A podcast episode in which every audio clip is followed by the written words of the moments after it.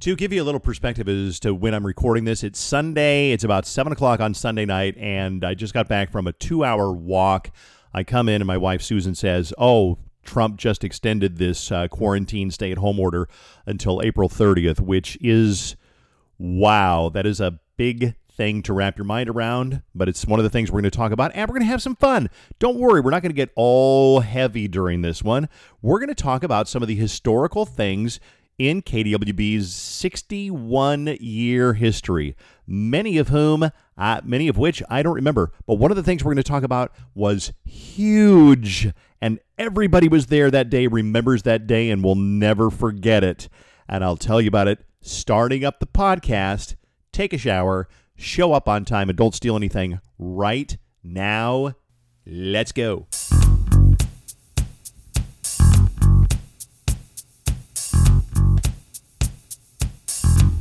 Okay, it's Dave, and uh, we had a lot to talk about in the podcast, and we are in the midst of the coronavirus everything.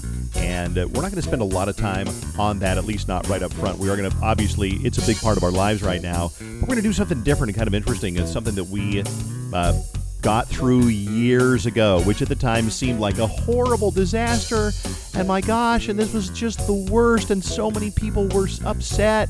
And uh, we're going to talk about the day the Backstreet Boys canceled and could not perform at our big concert called Last Chance Summer Dance. Now, Backstreet Boys during this time, they were about it was about 1997 or so. They were absolutely huge, and uh, they were at the top of their game. Uh, they were the biggest name in music, and uh, we had them come out. We were very lucky lucky to get them to come out to a concert at Canterbury Park and girls got there because you know their audience was young girls. The audience that loves backstreet boys now are you know probably close to 40 or around 40 somewhere. But back then uh, they were 12 15 16 year old girls. They got there early. It was a very hot day. And remember it's an outdoor concert. And the girls that got there ran toward the fence to be right up front for backstreet boys because they were huge and these girls did not want to relinquish their spot. Um, and then the Backstreet Boys canceled, and it just kind of just turned really ugly. Let me, and I'll give you some more details as we go along, but let me get one of the eyewitnesses on the phone that day. We're going to talk to Lee Valsvik from KWB, who was on my show at the time, who worked at KWB, and I asked her a minute ago. I said, "Can we talk to you about that concert?" So it's going to be a little bit dicey audio. We'll kind of see how it goes. Um, Hello. Hello, Lee Valsvik. Hi. Hey, um, we are recording my podcast and uh, we're talking about the coronavirus and that type of thing. But I thought it'd be fun for people like you and me to reminisce about some of the things that KWB has done over the years. And I like that. And you started there a couple of years before I did. You were there from what, 87, 88, 89? Yeah, yeah. Okay. Let's go back to that fateful day in September which, of which one? Which one? yeah, right. September of 1997, I want to say, but it also could have been 98 or 99. I don't remember for sure. The Backstreet Boys came on the hottest day of the year to Canterbury Park. And oh my God, it was horrible. What do you remember about that day? 98. 98. It was 98? Okay. So you and I worked on the morning show back then, and I was just talking about how 12 year old, 15 year old girls got there early at 11 a.m., rushed oh up to the fence. They would not leave the fence because they didn't want to lose their spot. Yep. Then the Backstreet Boys were supposed to come out by 7, 5, I don't remember. Well, 8 o'clock. They were scheduled for 8 o'clock. And they even said, the four of them, remember there were an additional four, said we could do 10.30, but it was a Sunday night. Okay. Th- but that wasn't the, the, the worst part of that whole day was the heat and it was 90 plus degrees in September, and then you've got all these kids smashed up against the stage waiting for the Backstreet Boys. That's where my motherly instinct took over. And oh my God, you and I had to remember we had to move people back. And this is before we knew that the Backstreet Boys weren't going to be there. And yeah. we totally thought they were going to be there. Yeah. And we're trying to get people to move back we had a VIP tent to the right, pretty much for um, sponsors and advertisers and things like that. We're in the VIP tent. Well, they got kicked out because that ended up being a, uh, a triage tent, like a first aid uh, tent, and 40. I think there were about 40 people were transported with heat-related problems to uh, clinics and hospital. I don't know where. Do you remember the ambulance? There was ambulances coming. Oh, in I, re- I, kids. I do remember it. It was so scary because these were just kids. And the the problem was they wouldn't go get water because if they left to go get water, they would never get back to the spot that they were in. So they stayed up there by the fence. They got you know heat exhaustion, dehydration, everything that you can imagine.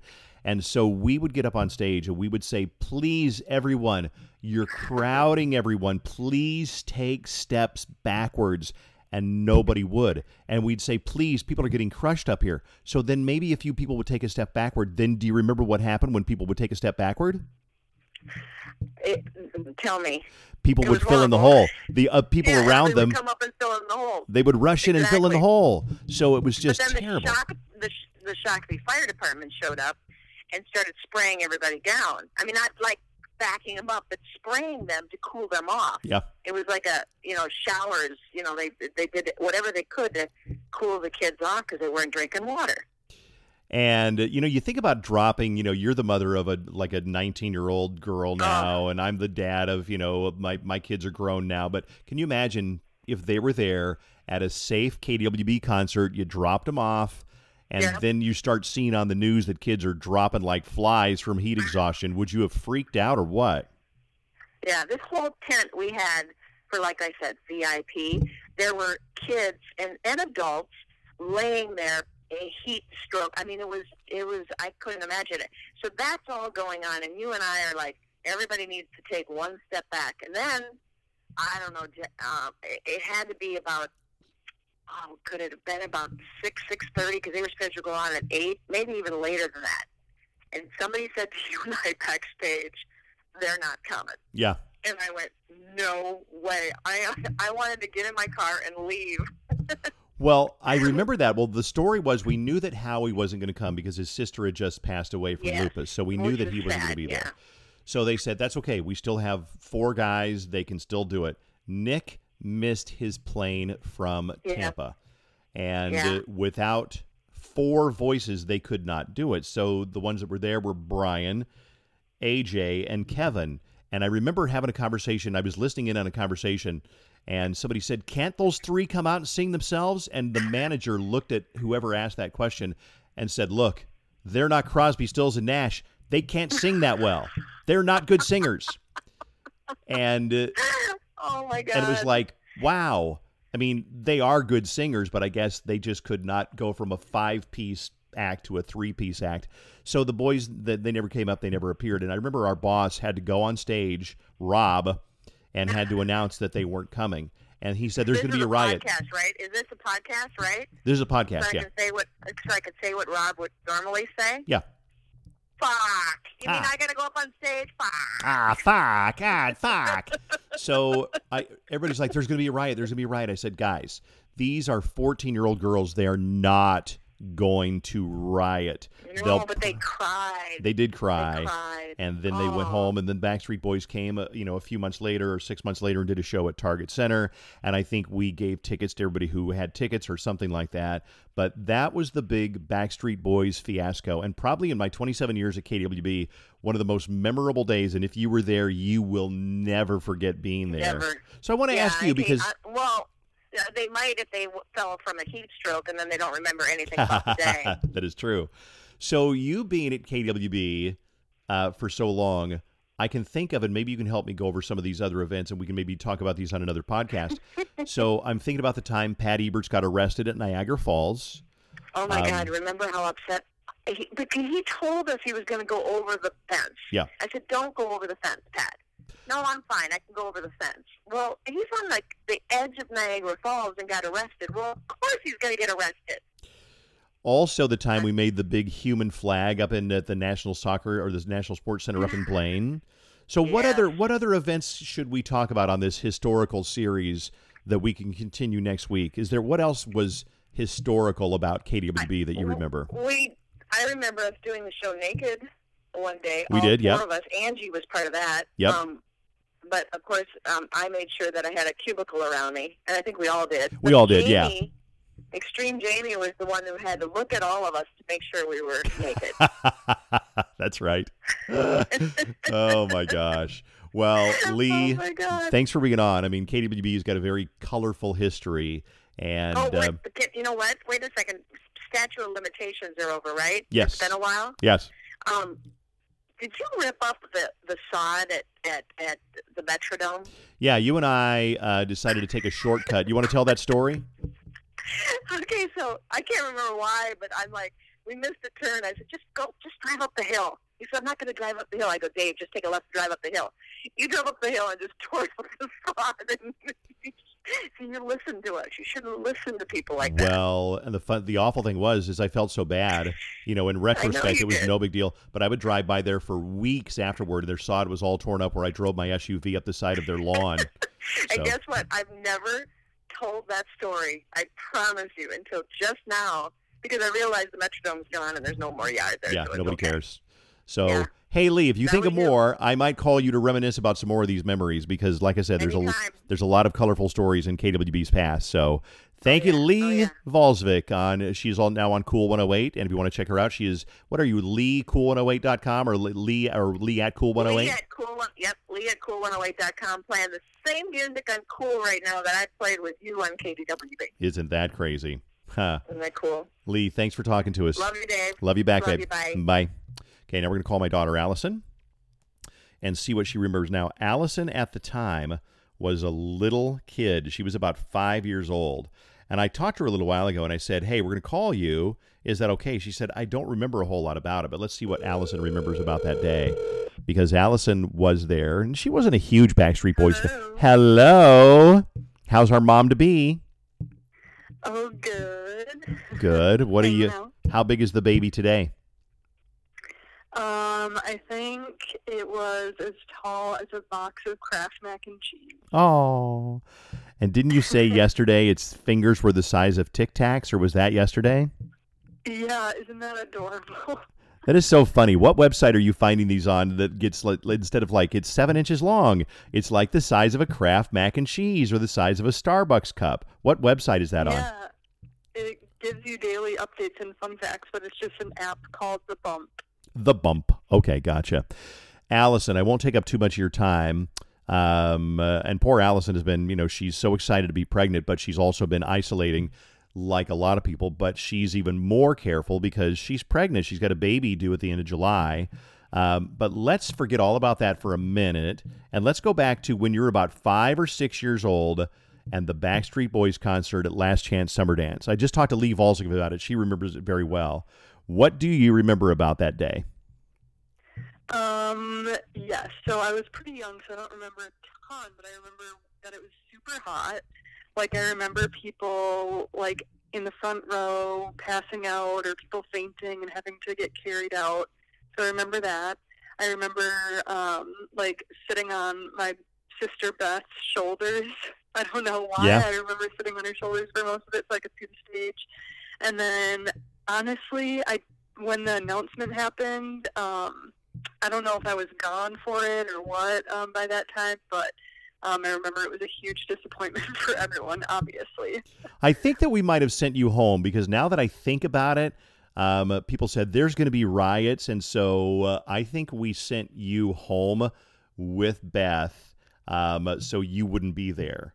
That's kind of how I remember. You know what's funny, Allison? Yeah, I think so. I'm doing the show from your old bedroom, and I'm looking at, and I look down to see if it's still there, and sure enough, right at this moment, I am looking at a picture from that day of you, and it looks like you're like snuggled up with Beth, or like giving she's giving you a piggyback ride or something. But that yeah, was I know taken. exactly what picture Yep. you're talking about because we're both wearing like '90s glasses, sunglasses, like Well, really skinny, small. From here, it looks Er. like you got a white headband on, and she's got sunglasses on. But I don't think that you have sunglasses on. But I'm gonna pull, I'm gonna put that picture on um, the Facebook page of Take a Shower, Show Up on Time, and Don't Steal Anything, uh, because that was we were talking about some of the big events in KDWB history, and that was definitely one where if you were there that day, you didn't forget it. Allison, is there anything else that you remember in the history of KDWB? Because basically your whole life, you have since you were one and a half years old, your dad has worked at KDWB, and you're 28 now. Is there anything else that you're like, oh, Dad, you should talk about this? Um, you know, this is just the first thing that popped into my mind, but I always remember those billboards of the ugly kids um, that you guys did. Um, I think it was you and Angie, and there was just a billboard that said "ugly kids" and no context, and people would like stop in traffic and look at it, and it was on the news. And then um, I think a few weeks later, you changed it to what did it say? Um, Ugly, ugly kids, turn. become DJs. Yep. Yep. Wow. That's really a good one, Allison, because um, what happened there was I don't know how I get this idea. You know what? Some ideas you don't really think of them, they just appear in your mind. At least that's how my mind works. Sometimes I don't even try to think of ideas. Sometimes it'll just appear in my mind. And I got this idea for this a billboard where they have me and Angie, who was on the show at the time, and they uglied us up a little bit. They knocked out some teeth. They uh, gave us wonky eyes, a little bit cross-eyed. They, you know, we found pictures of us as kids, like fifth grade, third grade kids, and we put them up all over town. It just said "ugly kids," and people went nuts. And people thought it was horrible, and were making fun of kids. And people were actually slowing down on the freeway to get a better look at these billboards. This was probably close to 20 years ago, 2001 or two, I think. And uh, MnDOT asked us to take them down early or reveal them early, but the reveal was ugly kids, and then it was revealed become DJs. Dave Ryan in the morning, KWB. And actually, that billboard got stolen. I didn't get any money from it. Got stolen from by other radio stations all over the country, and uh, that was a big deal. And you may remember those billboards if you lived here 20 years ago. But that's funny that that came to your mind right away, Allison. Yeah, I don't know. I think it must have really stuck with me to think like, you know, wow, that's cool. It made it on the news. But then I just remember your school picture. Like that was such a very like, you know, we all have those awkward years at school, and it must have been your haircut or something. I always remember that picture of yours.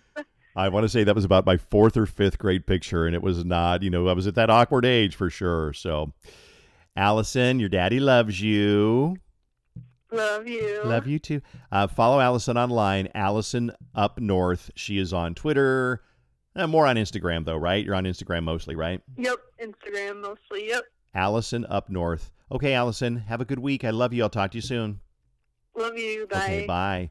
Um, she has endured so many different things that her dad has done, embarrassing things and silly things, and so anyway, yeah. So that was um, just a, a, a little flashback of some of the cool things that we've done. And I'm looking at the podcast time here, and we're already 18 minutes in. So we're going to talk kind of briefly about a couple of different things here.